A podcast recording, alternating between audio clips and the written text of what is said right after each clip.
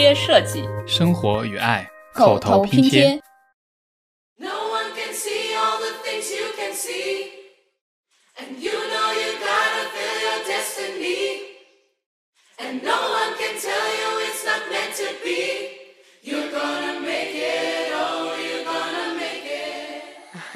我觉得你的故事是那种啊，从大清门抬进来的常在，然后变成了贵妃的那个，就是平步青云的那种。老板说不给，没有加班费。我们这个项目 budget 很 tight。就是我们开玩笑说，BBality 是一个很重要的一个事情啊，会 BB，因为这些设计行都是每天的工作有大量的时间在与人 coordinate。而且他们对这行都是充满热情，这行没有热情做不了。明白自己想要什么，对于选择雇主、选择努力的方向非常重要，这个是一个前提。大家好，欢迎收听今天的口头拼贴。今天呢，我们要聊一个非常非常有用的话题，有用到我都想要收费了，但是。你非常幸运，你还是免费的听到了这期节目，因为我们觉得如果收费的话，应该没有人想听吧。嗯，如果你觉得我们这期讲的很好的话，想要让我们收费的话，欢迎到公众号来给我们打赏。今天我们也请到了一位非常有趣也厉害的嘉宾——大魔王。你说厉害的时候，为什么犹豫了一下呢？呃，因为我想找一个比厉害更厉害的词来形容你的厉害。开玩笑，开玩笑。好，我们现在呃，这位师兄呢，现在是在美国，跟我们一样在美国工作的建筑师。但是他，我看到他的简历上，他已经考了非常多的证，我觉得很厉害。现在很想向他学习。同时呢，他还很厉害，是我们宾大设计学院校友会董事会的成员。这个董事会具体要干什么呢？可能要请师兄你具体说一下。反正董事会嘛，听起来就很厉害的样子。听起来是的，嗯，就是很懂事，嗯，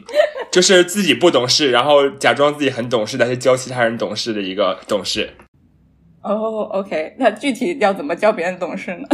啊，就是啊。这个董事其实也没有什么大不了的，就是呃毕业之后的校友，然后会啊返校，然后帮现在在学校的同学做一些作品集、就业的指导，然后还会参与到一些 open house 录取啊各样的各种各样的过程。然后现在的这个叫这个总这个组织叫 PWAA，如果你到宾大的网站上可以搜得到。然后一共是有二十个人左右，然后每个专业的人可能有那么三四个人吧。然后我们会帮助学校一起啊组织一些募款啊和学校。的一些活动啊啊，校友的联系之类的一些工作，嗯，算是一个公益活动，嗯，一个 volunteer 的一个工作吧，没有钱，但是我觉得算一个荣誉啊。果然很懂事啊，然后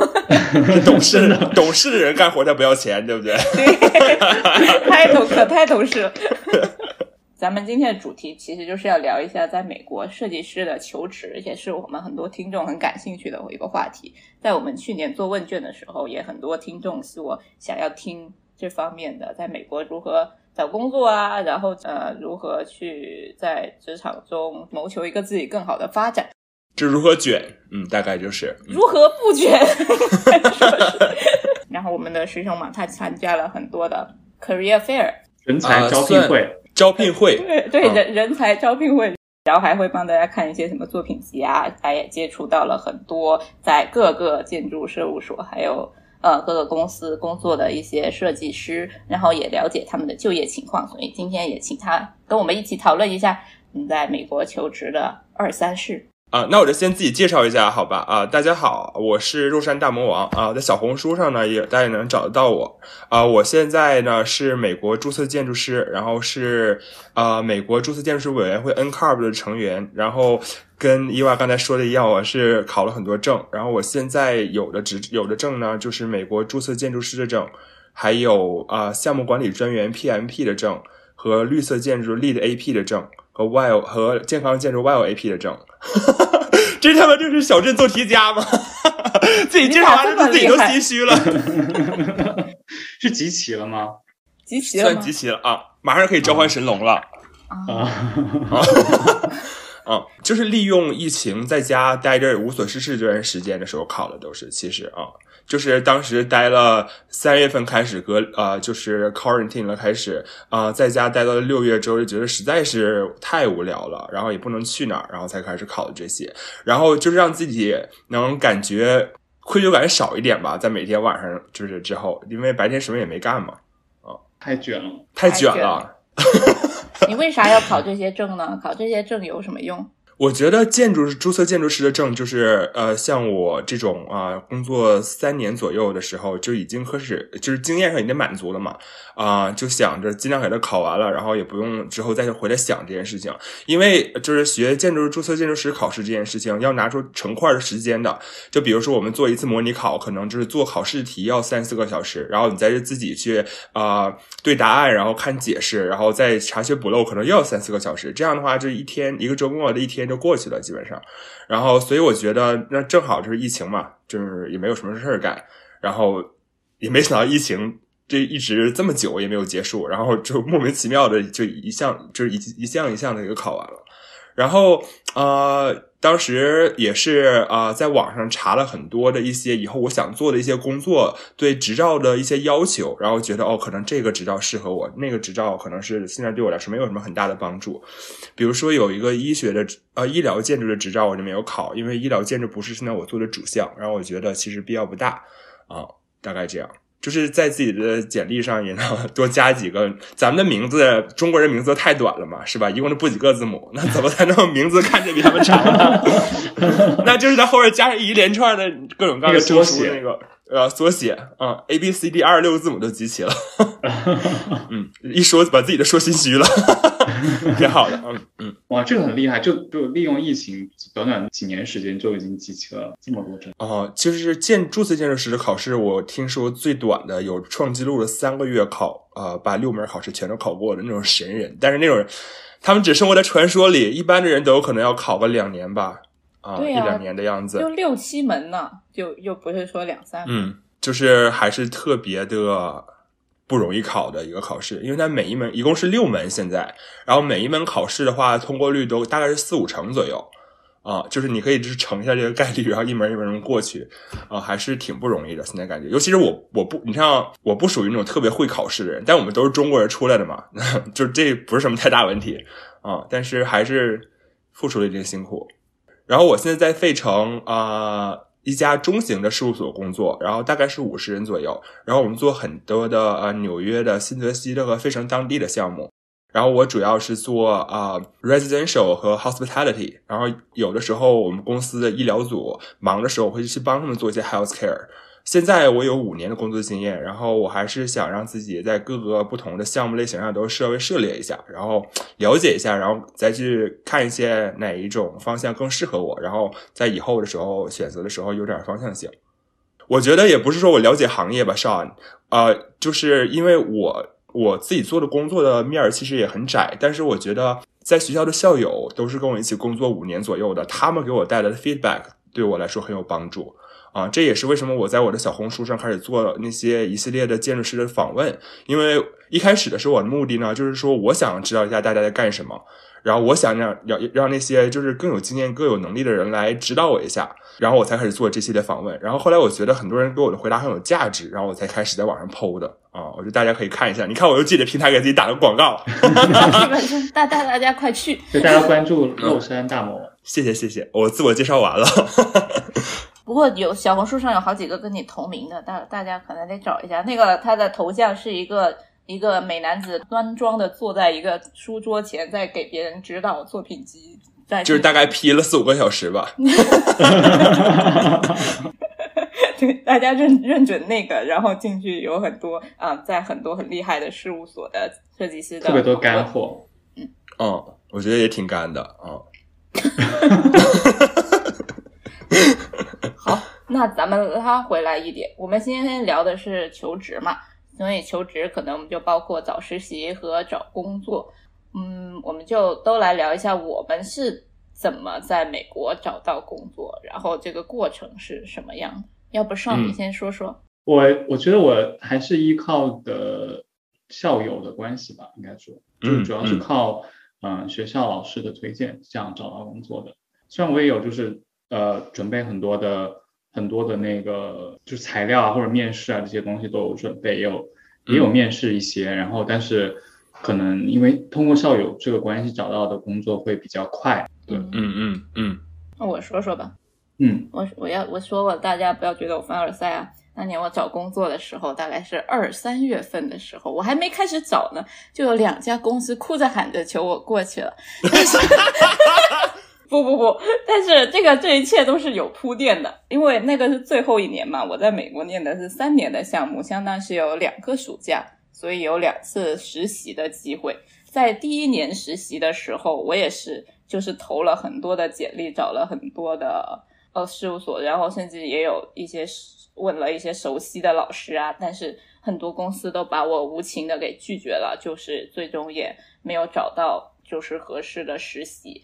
然后呢，我就很悲伤的、落寞的回了国。回了国之后呢，我也很无奈，就怎么办呢？那个实实习没有，然后我之前在本科的时候也没有什么实习的经验，所以这样子就导致我很被动。因为你一旦没有第一个实习经验，你人家就觉得你没有工作经验，你就没有第二个实习经验，最终你就没有第三个，然后最后你就会什么都没有。最后你就流落街头了。对，最后就流落街头，成为流浪汉了，就很可怜。所以。第一个实习是特别重要的，我我觉得啊，如果嗯，在美国来说还好。然后我回国嘛，我就问问一些老师，然后说，哎呀，怎么办呀？我没有工作，没有实习。然后他说，那你就去土人啊。然后因为土人这个事务所虽然是国内的事务所，但是他因为于孔健老师做了很多很厉害的项目，所以他在国际上也享有盛名，他也拿有拿了很多 ASLA 的奖。嗯然后我就去了，然后。因为我们这个是宾大的嘛，然后我本科的学校也还可以，就就还是蛮唬人的，所以我就进入了土人实习。到了土人之后呢，第二个暑假明显的事情就顺利了很多。我在二三月份的时候就接到了那个 Sasaki，然后还有 SWA，还有其他一些公司的面试，因为说明土人这个招牌就是大家还是很认的。然后经过了一些面试啊，还有一些选择啊，还有一些啊，还有我选择城市一些。利益权衡之下，我就去了 Sasaki 实习，然后这也是一段非常愉快的经验，因为那里的人也都很可爱啊，嗯，然后最最后，所以也导致我在第三年的时候拿到了 Sasaki 的 return offer，就是因为我之前在那过得挺开心，大家也觉得我挺好玩的，所以也邀请我毕业之后回去那里工作。所以暑假实习的时候，其实你是有很大的几率拿到 return offer 的。就你去一个公司工作的话，如果你不犯什么大的错误，不出什么大的岔子，一般他们都是比较愿意让你毕业之后回去成为正式工的。然后后来因为有了这些经验之后，我感觉我就呃实习上了瘾，工作上了瘾，就觉得很好玩儿。所以我就在第三年的时候，我在宾大，这瘾确实不瘾大呀，那看来是，就又可以赚钱，然后也不是很忙。其实因为工作其实真的比上学轻松很多，真的。哦，这个真的是工上学太痛苦了，我的妈！对呀，而且工作你工作你半做完，人家就 OK 行棒，你你不会有一堆人在那挑刺儿说，哎呀，你这里还不行，这里可以更好什么之类的，就嗯 PUA 你是吧？在学校其实比工作严重多了，我感觉。对，所以在学校里就是很严苛，嗯，然后我就觉得实习也挺好玩的，特别是在宾大第三年的时候，没有第一年和第二年那么忙，我就做了超多实习。在宾大最后一年的时候，我可能是同时打了五份工左右吧。就天呐，就我又在学校的杂志里面当编辑，然后做一些，然后又帮老师做一些 RA，就是那个研究助理 （research assistant）。然后也同时在学校的有一个设设计事务所，但也不叫设计事务所吧，它有点像 research，就是研究型的，再加设计事务所，再加一些社区参与的一个机构，叫做 Pen Praxis，然后在里面工作做一些项目，还有一堆乱七八糟，还有出书啊什么的，大家之前都已经知道了。就是我同时做了就是四五个工作，后来呢，你看这些很多的经历积攒起来就。导致了我最后找工作就变成一件比较啊水到渠成的事情吧。对，就是在二三月份的时候就有嗯一些公司会 reach out，就是找到我说让我希望一个是希望我回去的，然后或者希望我到那里工作的。然后我也比较懒，我就说啊，那既然有了，我也懒得再去面试，再去呃找东找西，那我就去吧。然后对，最后我就在这儿了。对，这就是我的找工作经验。我觉得还是有一些经验可以让大家参考。我觉得你的故事是那种啊，从大清门抬进来的常在，然后变成了贵妃的那个，就是步步 平步青云的那种啊。就是因为你想，你你的经历跟我的不一样啊，因为你是已经背景很强了。第一点就是你在找正式工作的时候已经有三年的，就是在宾大的学习，然后还有好几段实习经历。我在国内也没有工作过，而我的项目时间很短嘛，只有一年半，然后我只有一个暑假的时间实习。就是你会面临到更大的压力，就是你在第一个第一年读完了之后，会要会要找一份实习，然后之后再过一个学期，你就要找正式工作了。所以我的当时的。经验是从头到尾都是围绕着找工作展开的，基本上 studio 很重要，但是它在我心里面啊，尤其是在最后一个学期，绝对是放到了第二位的啊，就是找工作是放在第一。然后我的话就是在国内也没有工作过，啊，一天都没有过。然后啊，我第一份工作是在纽约，啊，是特别神奇的一个事情啊。当时我也是啊，面了几家费城的公司嘛，然后又面了几家纽约的公司。然后我就想，费城待过了嘛，如果是毕业之后啊，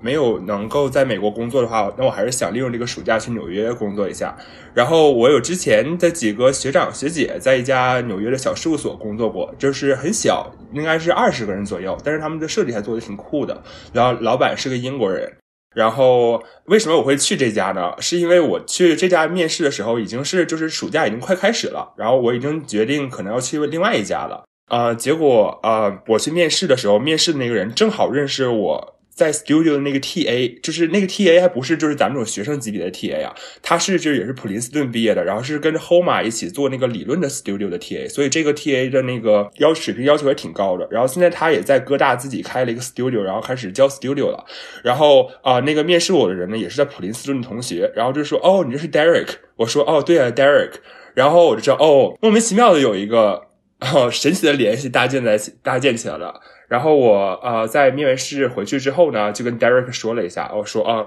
这个人你认识吧？啊，他说是我同学。他说那你能帮我说句话吗？然后他就相当于把我又推了给那推到给那家公司了。然后因为那家公司有我之前几个学长学姐实习过，所以我就去那家公司工作。嗯，纽约挺累的，纽约实习完了最后一个学期直接就涉及到找工作了嘛。然后我因为在纽约。过得挺辛苦的，当时，然后就决定可能是嗯看一下费城的工作吧，所以我就先决定先投费城的，然后费城的因为公司比较少嘛，然后如果是找的情况不好的话，我再去投纽约的，然后我就从先从费城的工作开始了，然后我十月的时候就投了费城一些当地的公司，然后我就面了我现在这家公司。然后和面了几家纽约的公司，然后最后因为我现在这家公司在我面试的时候，在 offer 里面写的很明白，就是他们会 sponsor 我 A B C D 这些东西，然后我才选了这家费城的公司。首先是因为我想留在费城嘛，第二个也是因为当时对我来说最重要的是 sponsorship policy。啊，我觉得这一点跟我当时的老板谈的很好，而且这家公司因为是小公司，当时好像才三十个人吧，然后我可以跟老板直接去沟通我的要求工作，然后我觉得这一点很好，相当于相比于之前我面那些大公司，就是他们的 structure 更严格一点，就是可以跟他们沟通的空间就很小一点，所以我觉得我才会选了这家。那也挺顺利的，听起来。我觉得大家能留下的都算幸运的，都算顺利的。其实，因为最后的话能拿到 H one 的啊，其实很少。啊，其实是很少的一部分人了，已经啊，因为呃，也不是说所有人都想在这边嘛，一部分人还是想就是呃去其他地方发展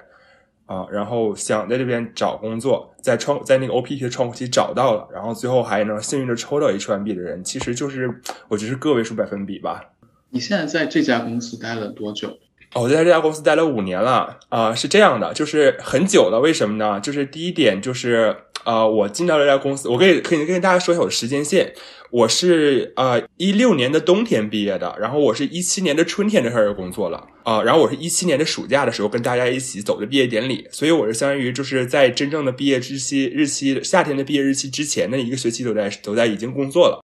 然后我是因为是二月开始工作嘛，然后四月的时候我们公司给我抽第一轮 H1B，然后我就挺幸运的我就抽中了，然后十月份我的 H H1B 生效了之后呢。我就是到了一到了一八年的五月，就相当于我在这个公司工作满了一年嘛，然后我就跟老板说，让他给我开始办绿卡，然后他就同意了，然后我就开始在那个公司开始走绿卡的流程，然后一直走到了一九年的年中，然后我我就想，那可能就是再在这个公司好好干一段时间吧，如果之后再有啊机会的话，可能会再跳别的，然后但之后呢，新冠就来了，然后市场一开始很不稳定。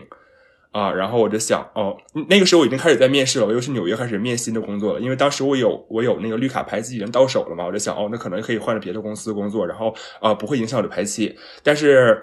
在新冠开始的时候，纽约呃炒人炒的挺严重的嘛，我觉得就是有一份工作还是最重要的。然后到现在的时候，到新冠现在终于有点开开始快过去了，市场开始缓过来的时候，我的排期已经离得很近了。然后我就觉得现在换工作不值得，然后所以就还是一直在这家公司工作，因为这家公司其实对我还是很好的。我想说，就是给我机会很多的。然后也不是仅仅是因为 Visa，我觉得这家公司现在对我来说是还挺适合我成长的吧。是他真的对你挺好的，因为现在你们公司是不是没有太多的国际吗？对，国际有很多人。我跟你说，我们公司在费城是一个神奇的存在，就是因为大家都觉得呃，在纽约、L A 啊，然后那种大大的地方才有可能有更多那种呃接纳更多国际学生的大公司嘛。但我们公司两个老板呢是那种。挺左的人，然后他们两个，一个是宾大毕业的校友，然后一个是布朗毕业的校友，啊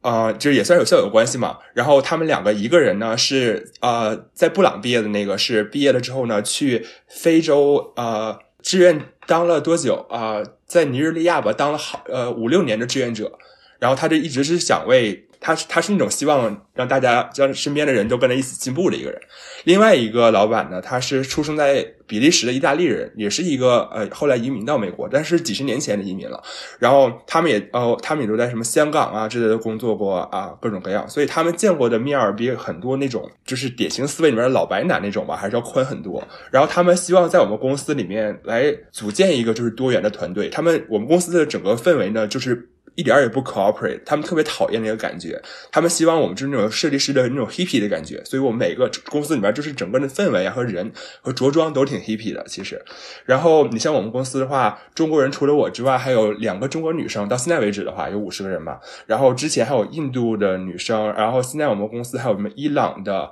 呃摩洛哥的，还有越南的，呃各种各样的移民，还有加纳的，就是有很多人虽然有美国身份吧，但他们也都不是美国出生的，或者是。在年轻的时候，比较年轻的时候移民来美国的，所以整个公司还是非常 diverse 的，这点让我很舒服，就不会感觉就是我是一个外来者，就是我觉得大家都是外来的，所以就是，但是在这个地方，大家都把你当美国人一样对待，就是无论你的背景是什么，所以我觉得这点还蛮好的，其实。嗯，对，这这一点是特别重要的。不过我刚才想问这个问题的是，比如说像一些国际学生比较多的员工，他的他可能会帮你就是。sponsor 一些身份问题反而会慢，因为太多人了，他可能要考虑到就是一个先来后到的一个关系，或者一个公平起见。这个都是啊，就是所以我觉得啊，不要不没有必要是急功近利。我毕业之后马上就去一个顶级的那种明星事务所啊。第一点是因为你是 intern 进去的话，就是 first of all，你没有那么多的 design sayings，就是你不是那个做设计决定的人，就是你还是一个学习的一个角色。国内呢是更看重设计的，就是对于国内来说，建筑师你的卖点的话，就是设计是一切基本上，但是在这边的要求就不太一样嘛，你懂吧？就是因为这边建筑师要求全过程的，设计是一部分。啊，这边的话，你要从前期从 budgeting 的 schedule 到整个 D D C D coordination 到 C A，你全都要管的，就是相当于其实这在美国建筑师的角色更像一个甲方的一个 P M 吧，就大概是那个角色，加上你做设计的这么一个角色，所以如果是说你想。啊，毕业之后想回国，想到国内去卖设计做设计，那我觉得建议你去那些比较大一点的事务所，然后去啊，在那个作品集在作品集和简历上给自己增呃增添点光彩。但如果你想长期留美的话，我觉得其实前年稳扎稳打一下，找一下中型公司来训练一下自己，就是对全周全过程掌控的能力反而更好吧。看就是看什么适合你，其实，嗯。对，在在学校里面，我们可能会被灌输一些思想，说觉得哦，做好设计就行，画好图就行了。老师带你画大饼。对，然后上了班之后，发现哦，你做设计这方面其实只是一个很小的部分，然后很多时候还是要你去沟通，然后你去 manage 你这个，你去管理你的甲方，去管理你的领导。然后这方这方面的技能才是更重要的，做让你成为一个成功的设计师。我觉得这个就是建筑学院啊教育最大的一个问题，就是尤其是啊，你像 Penn 啊、什么 Yale、Harvard 这种的话，就是。搞得太玄学了一点，就是太就是跟 MFA 是偏偏视觉这种，就是有点走偏了。我觉得，我觉得其实啊、呃我没有比较，我说每种学校有不同的风格嘛。你像 Virginia Tech 就是 Syracuse。Syracuse 我具体不知道，Virginia Tech 新还有辛辛那提这种学校，他们是更稳扎稳打的走基础路线的一种学校。然后其实他们有自己的优势。你像呃，他们出来的话，比如说你像我举个呃我身边更密切的例子吧，就是费城那个 Drexel，就是拽大。啊、他们的项目呢是本科六年的，然后是呃前两年是全职在学校的，后四年是呃白天在工作，晚上晚上回学校上课的，所以他们毕业的时候，呃，真非常惨啊，他们，好惨但是哦。但是他们毕业的时候，就是已经很多人就是在年纪轻轻二十三岁的时候已经有 license。啊、就是因为他们有着充足的经验在这些年，然后他们可以一边工作，然后一边做呃一边在学校就是互相反馈，然后他们进步的很快。但他们的弱点的设计能力稍微差一点，就相比之下的话，我觉得像藤校这种学校或者是比较顶尖的设计学校的话，设计能力上是要强于他们的啊、但是就是我觉得建筑是个实践嘛，像你说的一样，就是。很多人最后悔一件事，比如说我呃有一个同有一个同事，他是哈佛毕业的嘛，这是 GSD 的，然后喷的本科，然后他说他最后悔的一件事情呢，大概就是读书年头太多了，然后在哈佛学的东西都是那种世界最顶级的那种设计思考嘛，但是其实很多东西在实践上用的比较少。然后，但是这个学习不是一个问题，但是他们因为学习浪费掉的时不是浪费掉，就是付出的时间和更多的学生贷款这些金钱，对他们来说，在毕业之后是一份压力。然后有很多人呢会觉得你我是藤校毕业的，但是我出来之后并没有像比如说 Drexel 这种学校的人有能力和有经验，就是这个会让大家心里面有一种不平衡感吧，也是。就是我们就是一一一直被就是灌输很多就是很高山流水的东西，但是出来之后发现生活还是那么的接地气，你的工资也没有那么的高山流水，所以很多人就会产生一种不平衡感。但是我觉得学的那些东西最终还是有用的吧，比如说你跨过了初级设计师或者中级设计师这个初步的这个需要去学习沟通啊，还有管理这些阶段，到最后你真的有决策权的话，这些呃曾经学到的这些比较前沿的设计思想，还是能够反过来去帮助你的设计。但可能特别同意等一等，嗯大家得耐心一点。就如果是的是的不幸上了哈佛、耶鲁 或者宾大，你你可能前几年忍一忍，忍一忍，哎，但我跟你说一下优势在哪儿啊？第一点就是像你说的一样，就是等你就是有一定的经验了，然后你可以去开始呃带领团队做设计决定的时候，然后你就可以其实真真正正掌握这个设计的权利。第二个就是呃，我我之前跟一个 Perkins Eastman 的一个呃 principal 聊的时候，他也是快退休了嘛，然后他是跟我说，他不是 Ivy League 毕业的。他啊，他不是藤校毕业的，但是他是觉得他到到 principal 那个高度之后，所有人都会期待他是一个名校毕业的，因为大多数的到那个 level 的人的话，还是名校校友之间的一个互相的提拔关系。然后他觉得相比之下，因为他不是名校毕业，这个背景上有点劣势啊，所以这个是他给我讲的一个他的想法，大家也可以考虑一下。所以就是藤校的存在是有原因的，然后啊、呃玄学的设计呢，虽然不是完美，但是也是有帮助的。然后还是眼光放长一点，像你说的一样，一开始出来的话可能都是打打杂，然后之后的话会有回报的。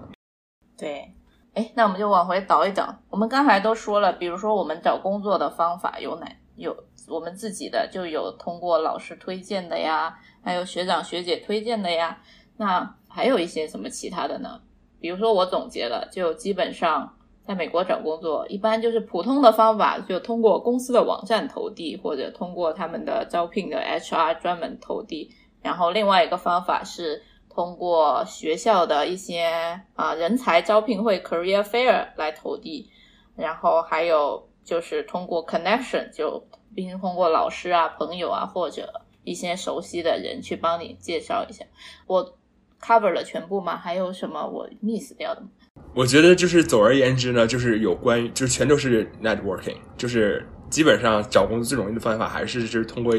认识的联系人最容易，比作品集重要的多。我觉得其实啊，因为大家毕业了之后作品集水平都差不多。对我，我不过听过一个故事啊，就是我们宾大的前院长的 Marilyn Taylor 的一个故事。那个哦，玛丽莲女士，对，玛丽莲女士，她特别的传奇，她长得特别像希拉里·克林顿。我每次看到她，我都觉得她是希拉里·克林顿，尤其是背影，是不是？对，反正她整个人就长得很像希拉里·克林顿，而且她她本人也，我觉得那个能力方面也是相当的。她要想去行事风格也非常，行事风格、讲话风格，整个人的，她是一个政治家的做派，对政治家的那种那种感觉啊。而且她之前也是那个 SOM，就是全球最大的设计公司之一的全球总裁，就是首首个女性的总裁，所以也是一个非常厉害的女强人。她之前讲过她的故事，就是她之前一开始去上建筑学院的时候，她是升上了 MIT，然后读上了几个月，她觉得、哦、MIT 垃圾，然后她就 辍辍学了。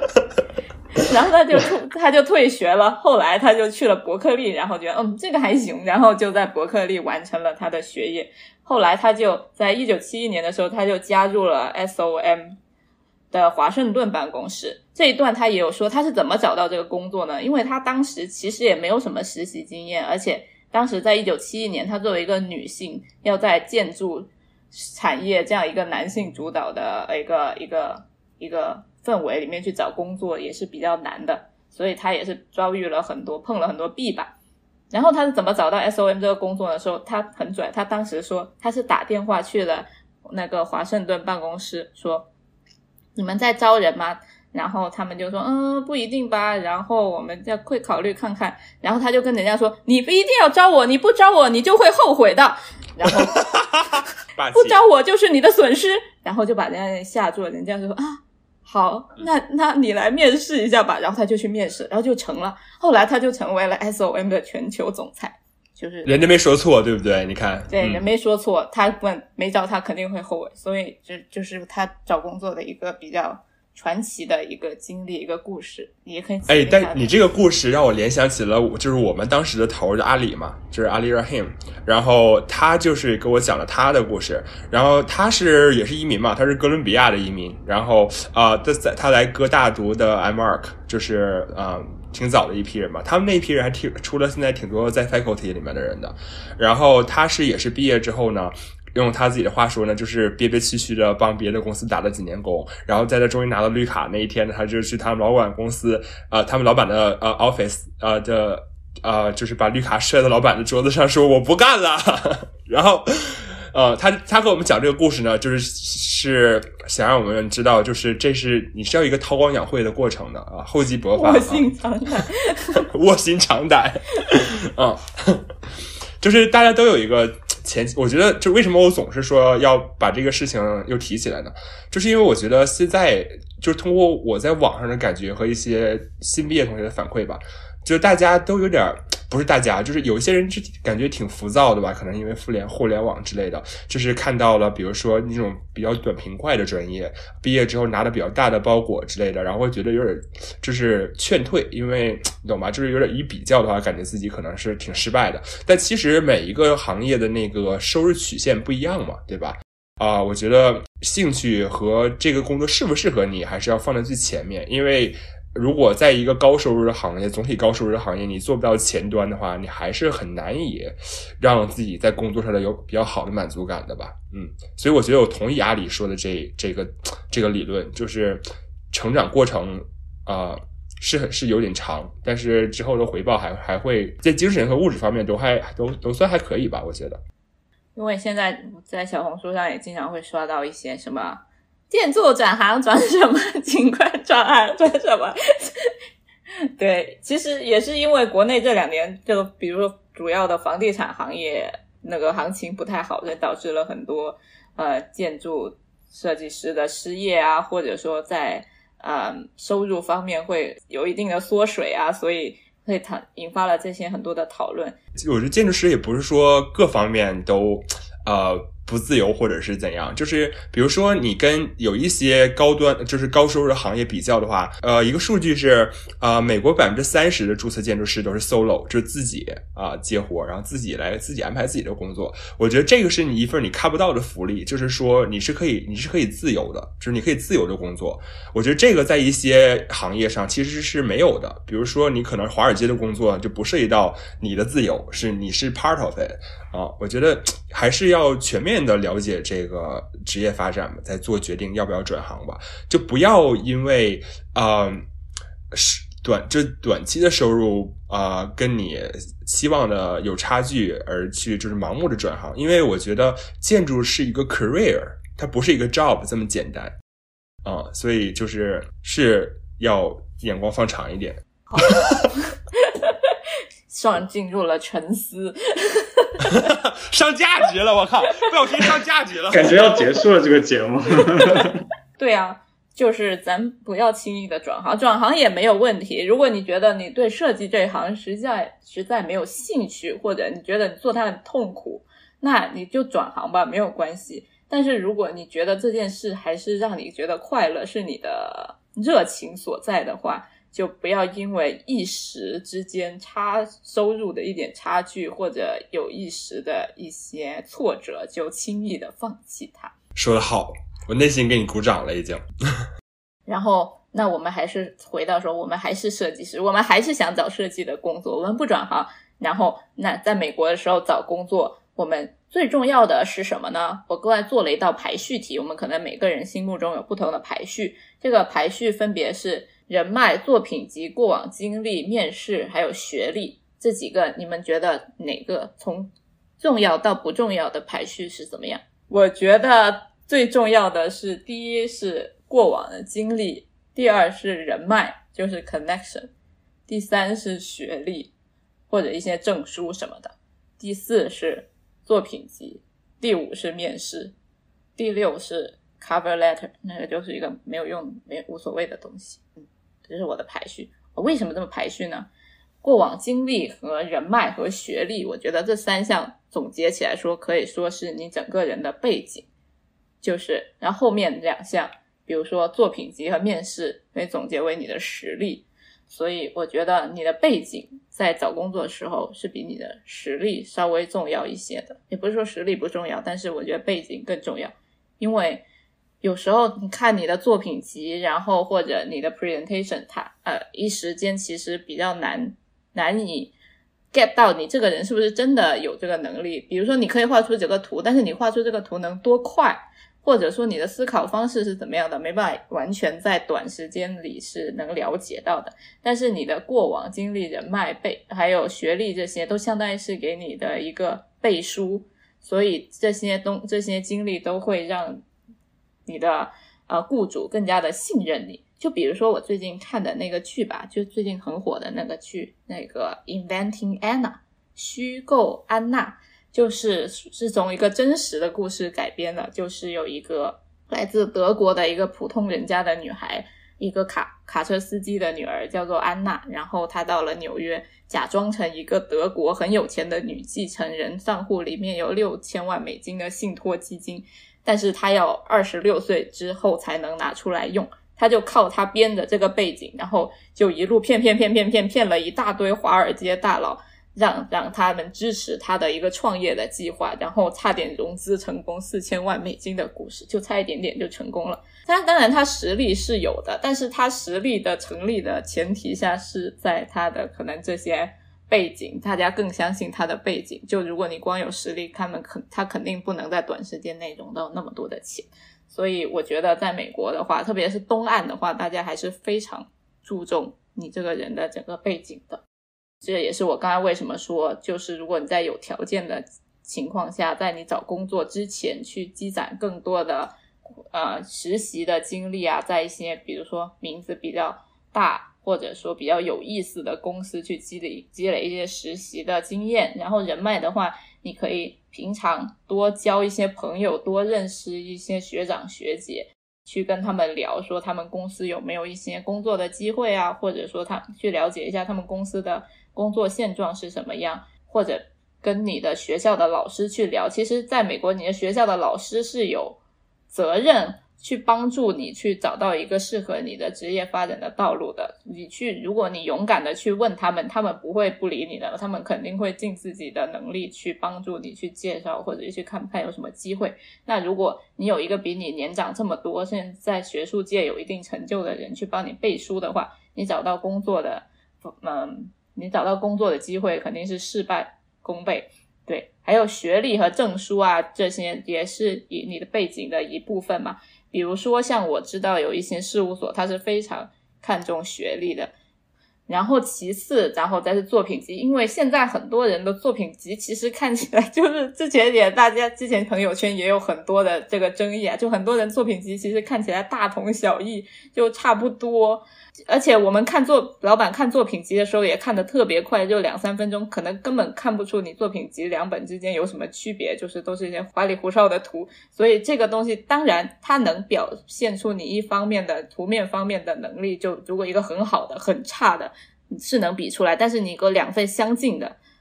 摆在他面前，他肯定是看之前的那些我说的那些你整个人的背景，然后。面试，我觉得到了面试这个阶段，其实就是他很多公司来说，他可能基本已经知道对你这个人的判断，他已经判断完九成了。最后面试，他只是想要了解你有什么需求，你这个人需不需要你的身份的 sponsorship，你这个人的性格大概是什么样，然后你有什么你的工资，然后你大概有什么样的期待，这种是了解你这个人有什么需求，他对你的心目中的判断，我觉得已经七七八八了。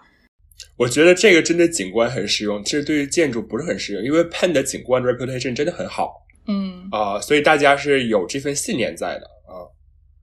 呃，但是我觉得建筑的话，就是可能是啊竞争更激烈一点，然后比那复杂一些，还是要啊，嗯，对，然后最后是那个 cover letter，我刚才说，就这个这个东西真的不是不是很重要，我觉得就很多人。就是邮件上会写的花里胡哨，说哎，我赞美那个公司啊，什么东西。然后其实我是老板，我不需要你来赞美的公司，我公司怎么样，我比你清楚。所以，所以说这个我觉得没有太大的意义。你就大概说一下，就简单，就是老板喜欢的邮件都是简单，你最好能十两句话说清楚，你就不要用四句话。对，就是把你的诉求还有你的想要干嘛说清楚就行了。嗯，这是这是我的感受。嗯。那你们呢？我特别同意你说 cover letter 这一点啊，就是因为我觉得很多时候呢，就跟平常我们工作的时候写邮件一样，就 straightforward 最好嘛，不要说那些有没有的，其实没有人看，其实也啊。然后我觉得建筑这方面吧，我个人经验啊，第一个就是我在工作之前的整个的工作背景没有你那么强，然后也是呃呃 pen 的景观确实就是。很王炸的存在，就是大家都想招喷的景观嘛，啊，但是你像建筑的话，跟我们同级别的还有很多学校，Yale 啊、Harvard 啊、MIT 啊，然后各种各样的学校，对吧？啊，所以就是说，呃，竞争呢会更激烈一点，就是可能在你前面的你要招一个人，那你可能左边的是 pen 的，然后右边的是比如说是 Yale 的，那你可能就是可能要 debate 一下，还是要在看面试的时候自己什么表现。我个人经历的话，我觉得人脉第一。哦，因为我觉得我基本上所有的面试吧，我零工作背景，所以就是这方面我的本来就很弱很弱。如果是我有的话，那可能就是我会更同意你的。但是我没有经历有的那一种情况，我就是没有的。然后啊，都是通过教授或者是朋友推荐，然后然后帮我拿到的面试。然后啊。呃，我觉得，所以我觉得人脉第一，然后面试对我来说应该是第二位的，因为像你说的一样，啊，作品大家都差不多，然后但是你进去的时候呢，其实，在建筑这块的竞争更激烈的，你就是要展示出你自己跟别人不一样的地方，啊，我觉得面试技巧，就是我觉得大多数的公司呢，啊，都会就是更注重你。你的性格是不是适合这个团队？如果他真的想培养你的话，他会更看重你的这个人的性格是不是适合整个公司的氛围，而不是说你的呃硬技巧那些东西。因为技巧的东西，很多东西啊，技术的东西，工作上都可以再学到。但是如果你这个人啊，在面试时候展现出的是啊。我对这我是我是一个想去学习的人，然后我是想着长期这边发展的一个人，然后你是一个特别呃会表达自己的人的话，我觉得这个在国际学生里面绝对是很有优势的一件事情。因为对于我来，我在就是回学校做啊，我在回学校有有去指导在校学生作品集啊，还有参加面试之类的啊，我当时也是大家里面一份子嘛。我觉得这些年还是一个一样的问题，就是我觉得很多的。在面试的那些年轻的国际学生，其实对自己的面试的准备很充分，但他们并不自信。就他们会把作品集讲从头到尾讲的一遍一遍，然后说：“哦，这个是渲染，这个是 section。” Of course we know that, right？呃，我觉得就是你要用，你要少展开自己作品集上的那些具体内容，然后用啊，比如说一一个部分，然后来展示出你自己内心的想法，就是说我为什么做这个项目，我为什么要学这个东西。啊，然后我到这个公司是想学到什么样的东西的。我觉得，所以面试的时候呢，是相当于相当于像约会一样，就相当于两个人互相 match 的一个过程。所以我觉得面试第二重要。然后的话，呃，经历和作品集，我觉得呃第三、第三和第四重要。我我也分不太清楚，就是他们具体哪个更重要一点。啊呃，经历的话，有的人有，有的人没有，有的话绝对是大优势啊，没有的话也没有没有。啊，不用担心。然后我觉得作品的话，像你说，大家都差不多，然后之后也不会花很多花很多时间看。你只要在作品里面能展示出你啊拥有的技技能就就好了，多展示自己会用的不同的软件和技能，呃，各各种各样的东西。因为啊，尤其是建筑这边嘛，你像我现在的工作做的，基本上就是我 Rhino 已经很久没开了，就是犀牛啊。就是全套都是 Beam 加上各种各样管理的东西啊，因为你做到更高的 level 之后，这些东西之前学到的一些硬技术的东西会慢慢的做的越来越少，然后逐渐放弃掉，因为你的责任不一样嘛。所以我觉得公司呃会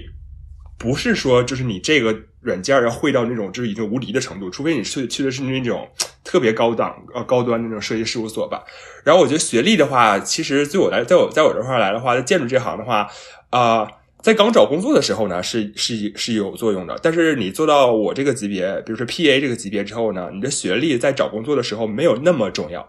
你做到更高，做到 Principal 之后呢，想去争口袋的时候，想去争话语权的时候，想想能利用到校友网络的时候呢，会变得又重要起来了。所以我觉得在职业中期的从重要到不重要，不重要再到重要的一个过程。是的，是我是这么感觉的啊。嗯，我大大的那个排序，基本上我挺同意那个大魔王的。然后我觉得你们俩的区别，也就是在那个人脉和过往经历上吧，对吧？主要的区别。对，我觉得我我个人也觉得人脉比经历更重要。首先，一方面，我觉得这三个点就是经历啊、人脉和学历，其实是交织在一起。对啊。嗯。就你申请学校、申请这个研究生，本身也是要看你的很多东西，比如说看你的过往经历。过往的经历和学历，然后你有，然后我的人脉，我的人脉其实说实话，大部分也是因为这个学历给我的，可能因为圈子比较小，就老师可能也是一个 business owner，就是也是他自己有他的事务所，然后，然后你学生学长出去也是你的，可能是你以后未来的同事，所以我觉得这个东西就是交织的比较紧，但是呢，我觉得我遇到的一些情况就是有些。有些同学，尤其是美国同学，他们背景比我们更丰富，他们可能本科不是学设计的，或者他们有一些更多样化的一些东西。然后我觉得他并不是说，就这个经历其实不太好比较的，就并不是说你在更大更有名的事务所工作过，他们就一定会认为你是更好，更想要招你。所以我觉得在这种同样的情况之下的话，人脉可能还更重要一点。嗯嗯，我我觉得啊，我觉得有一点，我觉得 overall 的话来讲，在美国的职业发展来讲的话，就是我们开玩笑说，B B ality 是一个很重要的一个事情，就是会 B B 哦哦啊，会 B B 啊，B B ality 是一个很重要的事情，因为就建筑这个行和景观这些设计行都是。每天的工作有大量的时间在跟在与人 coordinate，对吧？就是整个，我觉得现在百分之八十的时间，我的工作都是各做各种 consultant coordination 啊，然后各种各样的东西了。所以就是，我觉得，尤其是你做到再稍微高一点的级别，比如说你做的 PA，你做的 PM，你在这个公司面试的时候呢，就会真的要跟你的雇主来 match，说你给我提供了道路，能否让我发展？因为你已经开始挑公司了。然后我觉得会表达自己这一点。真的是在找第一份工作的时候也很重要，让雇主知道哦，我想干这个，你要这么培养我，我的 passion 在这里。这样的话，不只能确保是说你能啊从他那得到你想得到的，然后他也能知道你想要什么啊。我觉得这点最重要啊。然后有很多时候呢，我觉得在美国，我之前跟他们开玩笑说，我说美国人怎么这么喜欢 country club 呀？他们说，因为在 country club 里面就是可以尬聊 social，是认识那些更有钱的那些更有权利的人。啊，我觉得其实，在面试的时候呢，也是也是这样的，就是，啊，要能说会道了，才能给自己争取到机会，就是就就真的是这样啊。就比如说一些小细节的一些部分，就比如说啊，你你的客户的话啊，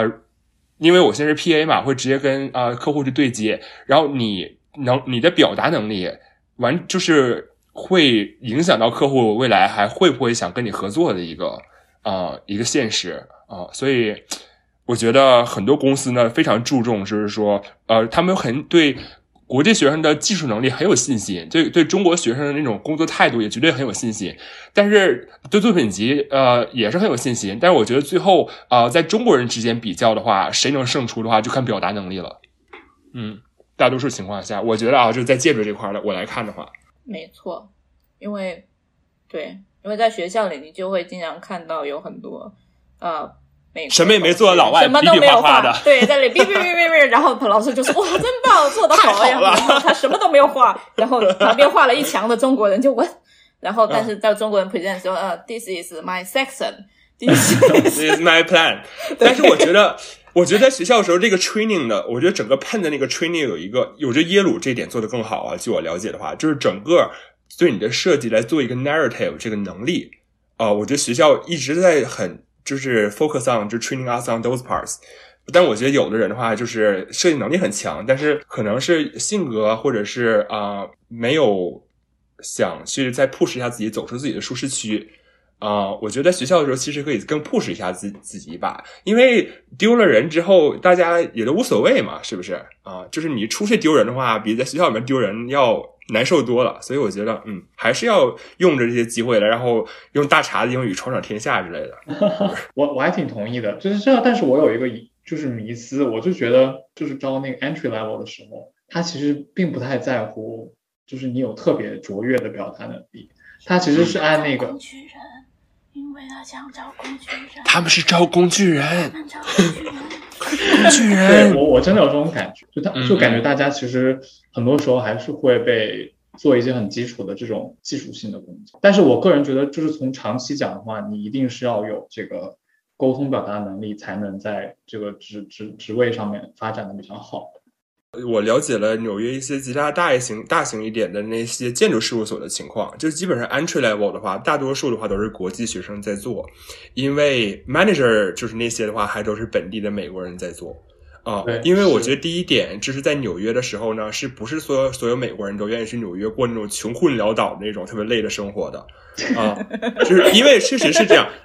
Entry level 确实是就是挺辛挺挺辛苦的，对吧？然后中国能就是中国人能力就是画图上面也是确实是强，然后所以的话就是啊还是就是招更多的就是 Entry level 是国际学生的啊，但是我觉得可能是啊我们这一代这一波中国来的建筑师还没有很多人走到那个比较高的 level 啊，我觉得未来这种情况还会改善的，就是大家也都看到就是现在越来越多的那种管理层是啊有国际背景的人。但是我觉得，哪怕一开始啊，用自己的强大的技术背景进到公司了，那确实是一个非常棒的一个办法，能进到这个公司啊。我我强啊，我会画啊，我设计能力强。但是就进去之后呢，还是要就是锻炼自己的表达能力，然后来掌握话语权，才能长期发展上能好一点。嗯，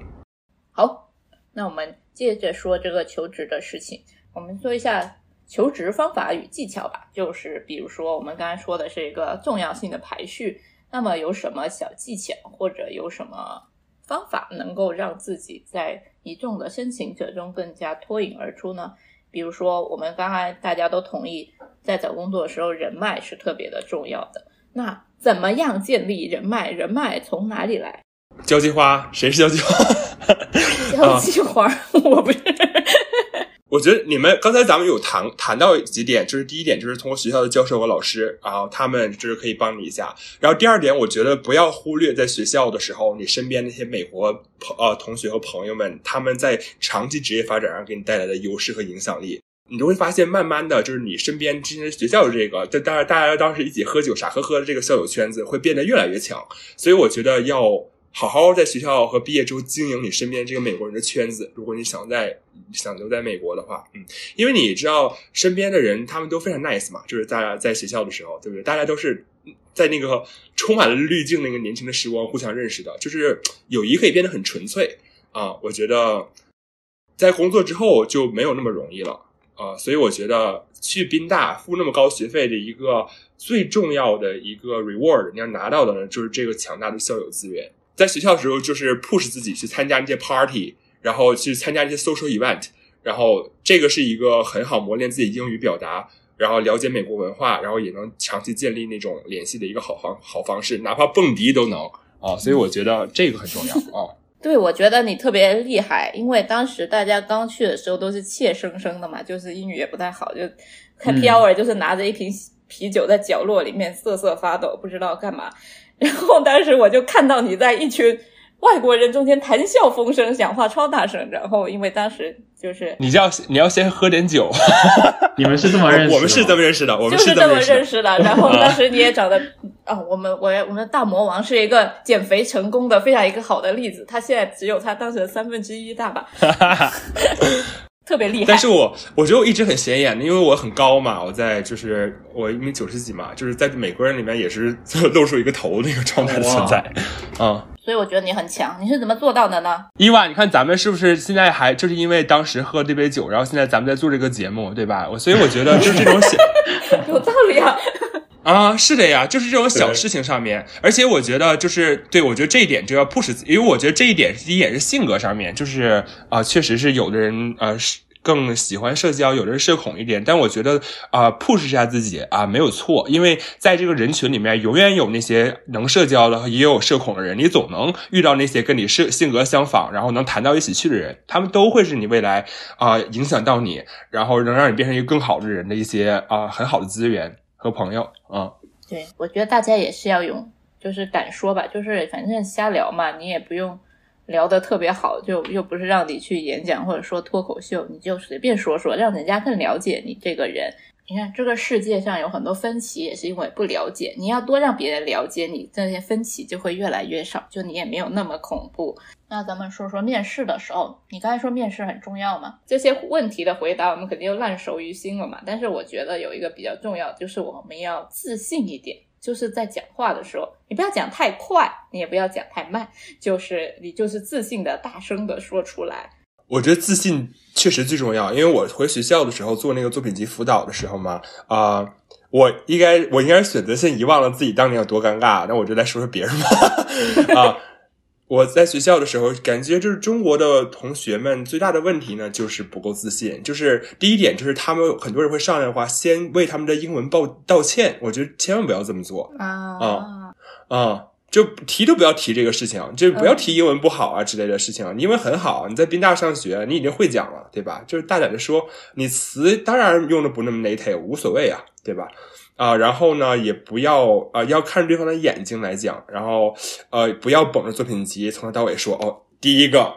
平面立面泡面，第二个平面立面泡面，或者是就是你也不跟人家 interactive，就是你也不是 interactive，也不跟别人不跟别人 interact，就是你就是说哦，这是我的，我从头到尾把我背东西讲完了就走了，那相当于这个面试没有发生过，不要这样做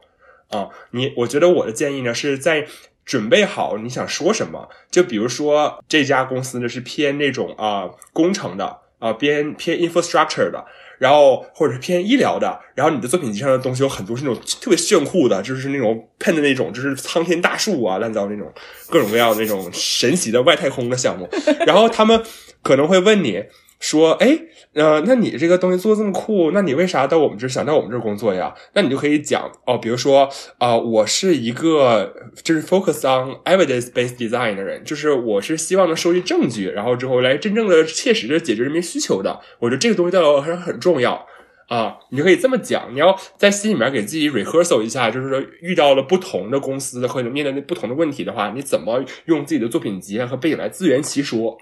啊，要对这个公司有针对性了解，就因为你的作品集绝对是不会适用适合于所有公司的。当然，你说你要是想面那种就是特别厉害的设计公司的话，那你作品集的东西那简直大家都有也很懂，对吧？因为他们大也是那么毕业，也也也也是大概就是受着呃类似的训练。第二个的话，我觉得就是像你说的，伊娃，就是要问他们啊。呃，一些问题，对吧？表达出你对公司的兴趣。比如说，如果你对这个公司没有那么了解的话，你就可能你就可以问一下，哦，你们的公司的 studio structure 是什么样的呀？就是你们是呃一个 studio studio 那样的做项目，然后啊、有一个 hire 有一个 PM，然后 PA，然后下面是 intern 吗？还是说你们是那种流水线流水线，就是你大概就是总做一块儿的这种的？我觉得这个的话其实很重要。我觉得建议大家选那种 studio structure 的东西，然后嗯这些东西啊。了解一下，我觉得可以准备一下，问一下公司比较专业的问题。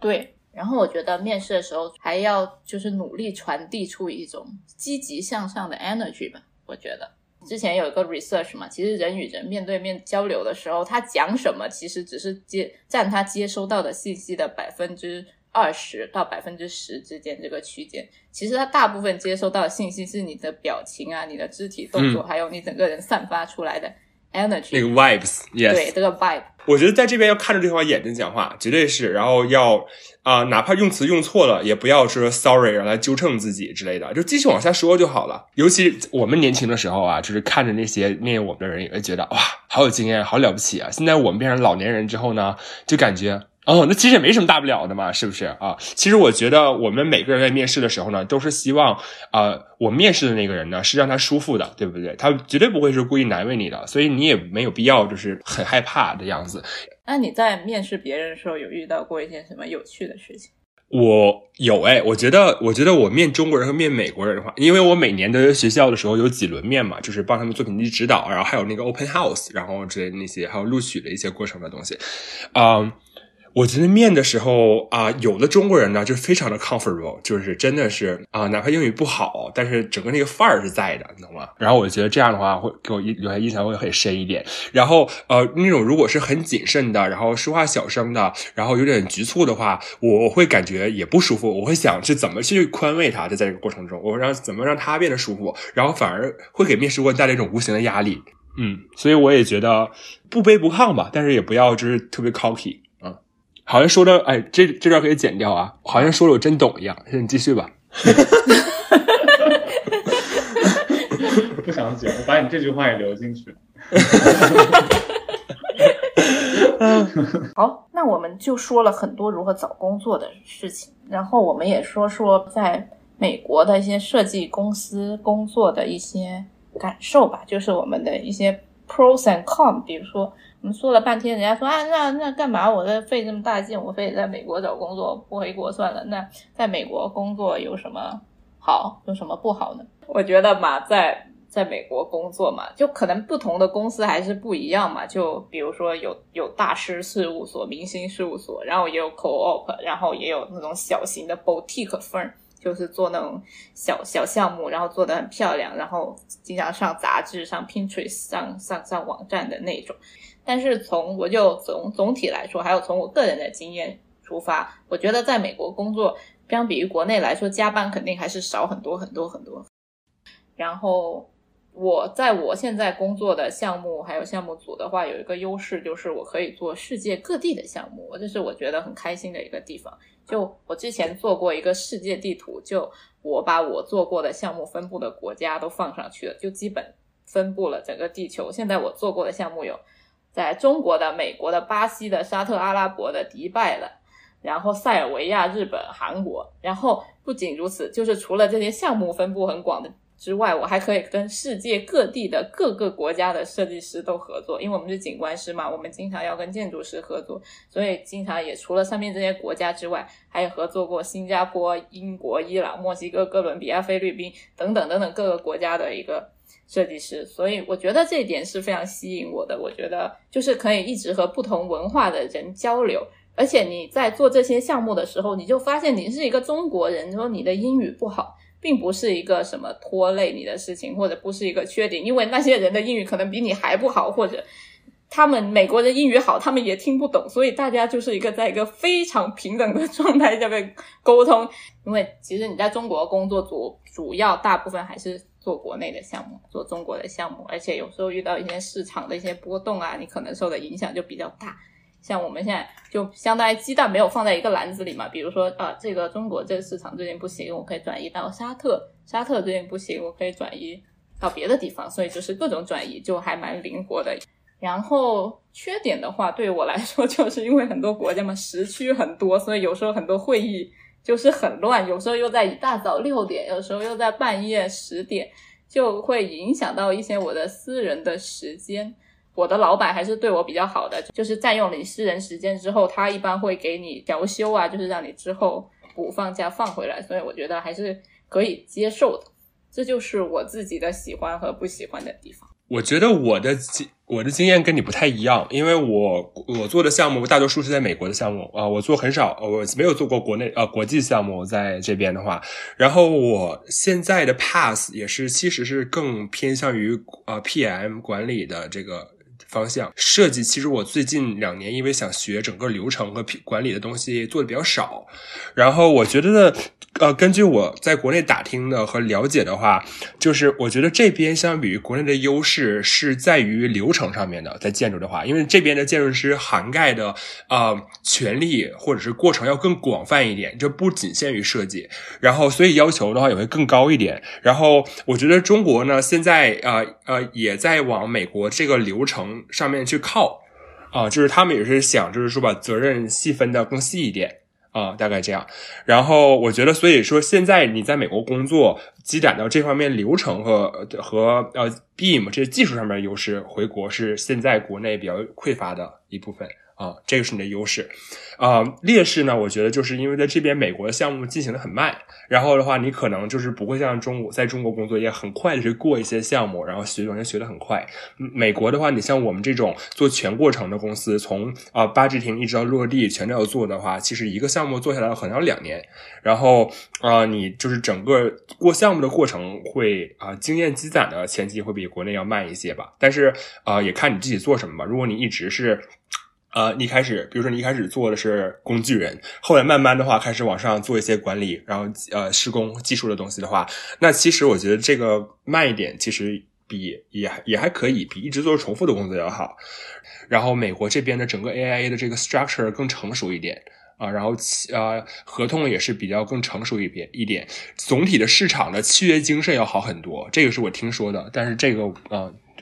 就我自己没有体验过吧，嗯，其实这个契约精神挺重要的。这边你很很经常，你可以说哦，这个在合同上没有写，我们要做这个部分，我们就不做。就是如果你要做，我们就 at service，就是另外签个合同。但是在国内好像就是这个灰色的空间比较大，很多加班啊，或者很多来回这种折腾，浪费了很多时间，也导致了很多就是无效工作吧。我觉得，嗯嗯嗯。我觉得是这样的，就是呃，我我听我就是之前回国工作了呃一段时间的，现在又打算回来的一个那个呃学姐跟我讲，啊，说国内大家都很努力，但是之所以加班是因为管理的低效啊。我觉得我对中国人的这个工作态度绝对是大家都很有信心嘛，但是我觉得美国这边公司的管理确实很高效，再加上契约精神好，这个才是导致就是加班多少的一个最根本的原因，在我这方面来看的话。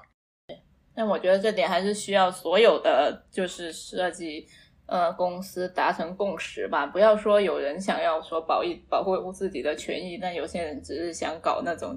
价格战，然后把价格压得特别低，然后多搞得特别卷，所以要就是整个行业就会就会很惨。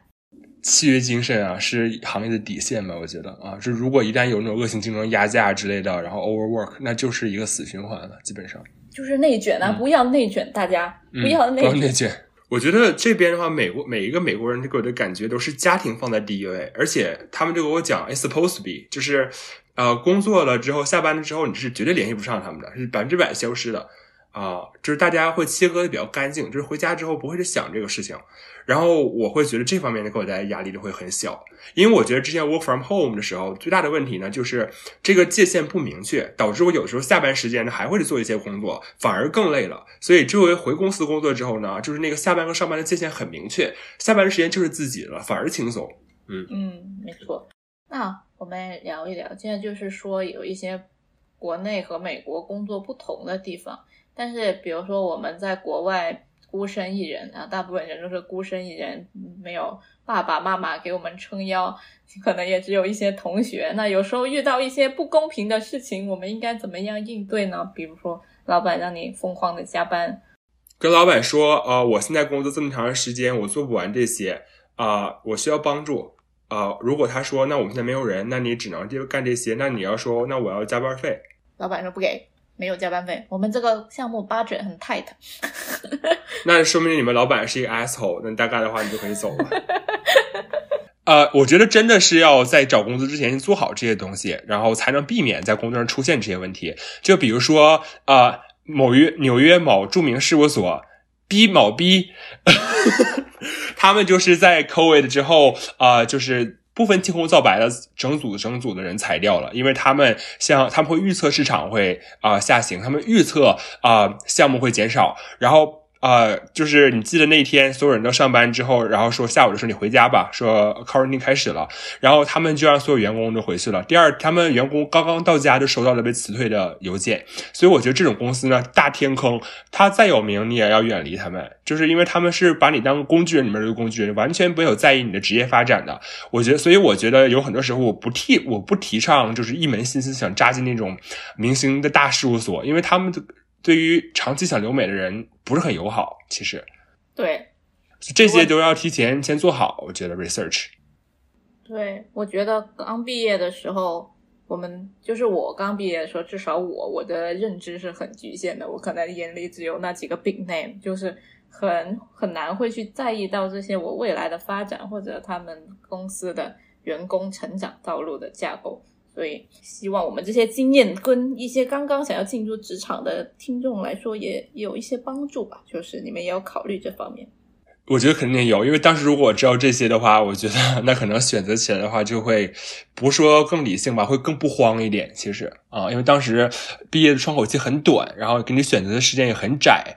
嗯，整个就是慌慌张张的就把事办完了。然后我觉得大家留下来的人呢，也都是不知道自己怎么留下来的。啊，反正我是啊，就是不太知道，就是可能是大家做努力都是一样的，啊，但是哪一步做对了的话，可能现在回想吧，才有可能能啊想起个一二三四，但当时的时候确实很迷茫。嗯，然后我觉得有时候虽然老板他有时候可能太忙，他不不能够 care 到每一个员工他的诉求，但你这时候就要自己说，真的是还是那句话，会哭的孩子有奶有奶吃，真的是。我经常发邮件跟老板说。周五的时候，我发邮件跟老板说啊，周一能约个 meeting 吗？但我不告诉他们干什么，我就吓他们一下，然后里边让他们以为我要走嘛。这样的话，我周一的时候提的诉求才会更好的满足。所以我觉得这种小的那种技巧，大家也都可以运运用一下。我现在就试试，我现在就马上老老板，我们明天可以聊一下。我我就记得是去年吧，就是我周五晚上给老板发邮件说周一要聊，然后老板周一早上开会之前就来找我，就是在开整个早会之前就过来找我，然后说啊你要开会呀？啊我说我要开会，然后之后在进去之后呢啊我是要涨薪，其实我没有什么别的诉求啊，然后他就我说啊我不是来辞职的，然后老板当时就是当当场当我面就啊如释重负，就站起来说那我先走了，这不是啥大事儿，看来是。但是就是这种这种这种话语权吧，就是不要担心，就是你跟老板接触几次之后，让老板了解到你这个人了之后，知道你是一个有能力有 passion 的人的话，他也会慢慢重视你的。那我觉得，那我这样我们就可以顺着你说的话，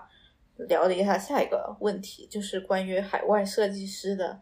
玻璃天花板的问题。对呀，就是很多人其实就是担心嘛，在国外就是。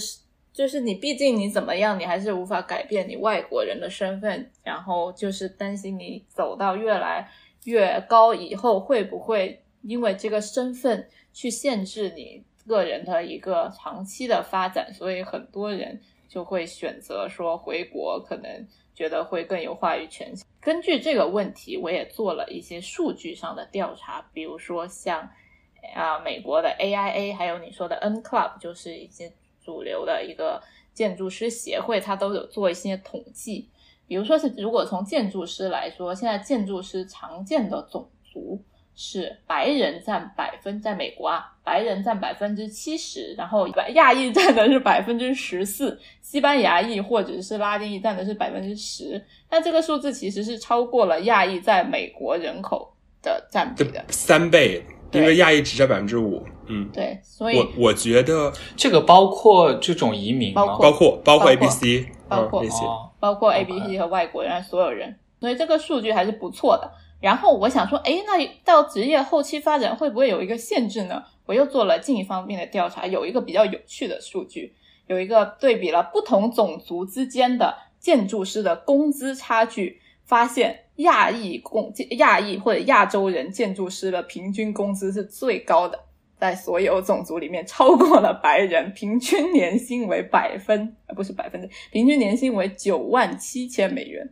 对，然后白人只有八万八千。亚裔在所有行业的收入都是高于白人，就是平均来算的话，平均数在美国啊啊，印度人最高，然后华裔是就是名列前茅，应该是第二的样子。就是在所有行业 overall 来讲的话，亚洲建筑师的发展来说，其实并没有特别大的说好像有天花板的情况出现。但是呢，我们再仔细的看一下呢，比如说从 AIA 的这个调查里面，AIA 的这个有一个 Board of Director，就是相当于是一些老板组成的一个协会、一个董事会里面，百分之八十四还是都是白人。我有跟别人聊过这个事情，就是我觉得玻璃天花板这个东西呢，因为白人啊是这个美国社会的主流文化嘛。啊，我觉得相他们给我的反馈是，相比于更保守的金融、地产这些行业，其实，在建筑师来讲的话，玻璃天花板并不是很严重的一个事情。啊，你要是因为我之前就去开过那个房地产那个颁奖，因为我的一个项目是获了奖，然后我去那个房地产的颁奖，全场我是唯一的亚裔，唯一的亚裔，然后屈指可数的黑人，然后百分之九十九的白人男性。房地产、私人地产是更保守的，然后金融呢也是很保守的。金融大多数的啊，华尔街的 MD 啊，基本上也都是白男啊。然后的话，很多做 quant 的是中国人，所以就是呃也不太一样。但是现在我觉得一个好现象就是，我们现在开始有了 Noma，就是这这种机构，还有 AIA 的那种啊少数族裔的那个啊 Noma 就是少数族裔建筑师的一个联盟。然后啊建筑 AI 下属的也有少数族裔建筑师的一种那种分支联盟。所以我觉得啊，因为随着美国人口的变化吧，就是亚裔越来越多，然后白人的比例会减少啊。未在未来，大家已经看到了这个趋势嘛，就是从政治角度来讲，亚裔也地位慢慢会再提高，会参与到更多的政治之中。我觉得我们这一代的建筑师长呃发展到一定程度之后呢，会去有更多的人做到比较高的职位。嗯，就是你做了这么久的那个小红书的这个账号。你有没有什么感受？就是你采访了这么多在职的一些建筑师，我觉得在我采访的所有做在职建筑师的原因和我最大的收获呢，也是希望，我是希望能知道大家在想什么，大家在做什么的。我觉得能在这行做得出色的人，不论是建筑景观规划还是城规啊，都是呃非常明白自己要什么的一个人，而且他们对这行都是充满热情的。这行没有热情做不了第一点。然后我觉得。明白自己想要什么，对于选择雇主、选择努力的方向非常重要。这个是一个前提，我觉得大家要首先想好，